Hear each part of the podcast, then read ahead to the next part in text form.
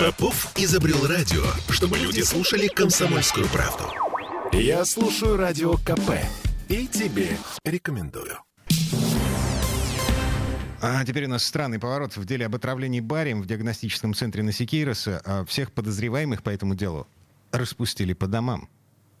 Около 9 месяцев э, с начала прошлой зимы за решеткой сидели главврач центра Евгений Попов, трое его подчиненных, их обвиняли в смерти восьми пациентов. И на этой неделе суд принял неожиданное решение посадить их под домашний арест. Об этом нам сообщила одна из потерпевших Александра Царева. Ее муж, а, Алексей, отец четверых детей, умер после проверки желудка в январе 22 года.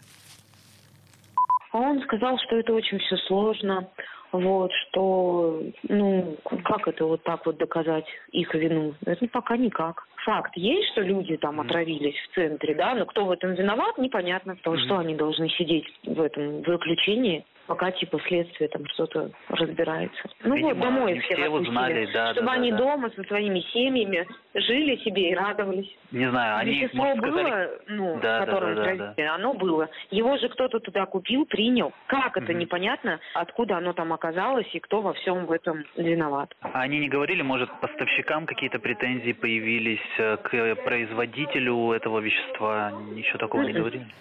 А, Мы звонили еще, еще одной пострадавшей, потерпевшей Виктории Андреевой, чья мать одной из первых погибла от того самого сульфата бария. А, а, не под запись она нам сказала, что отпускает врачей, которые даже частично признали вину. Речь идет о зав. отделении лучевой диагностики Елене Медведевой.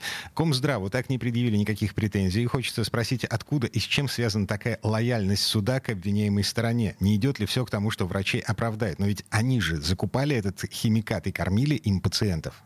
А, В объединенной пресс-службе судов э, нашей редакции уточнили, что следствие добивалось продления заключения под стражей. В Следственном комитете посчитали, что медики все еще могут оказать давление на свидетелей и уничтожить улики. Но впервые в деле суд принял другую сторону. Суд посчитал, что фигуранты уже слишком долго сидят в СИЗО. Учел, что их обвиняют в тяжком преступлении, однако сейчас этих обстоятельств больше недостаточно для дальнейшего содержания под стражей. Поэтому а, нет, распускаем по домам. А, Под домашним арестом эти врачи будут минимум до 26 декабря. Мы будем следить за этой ситуацией.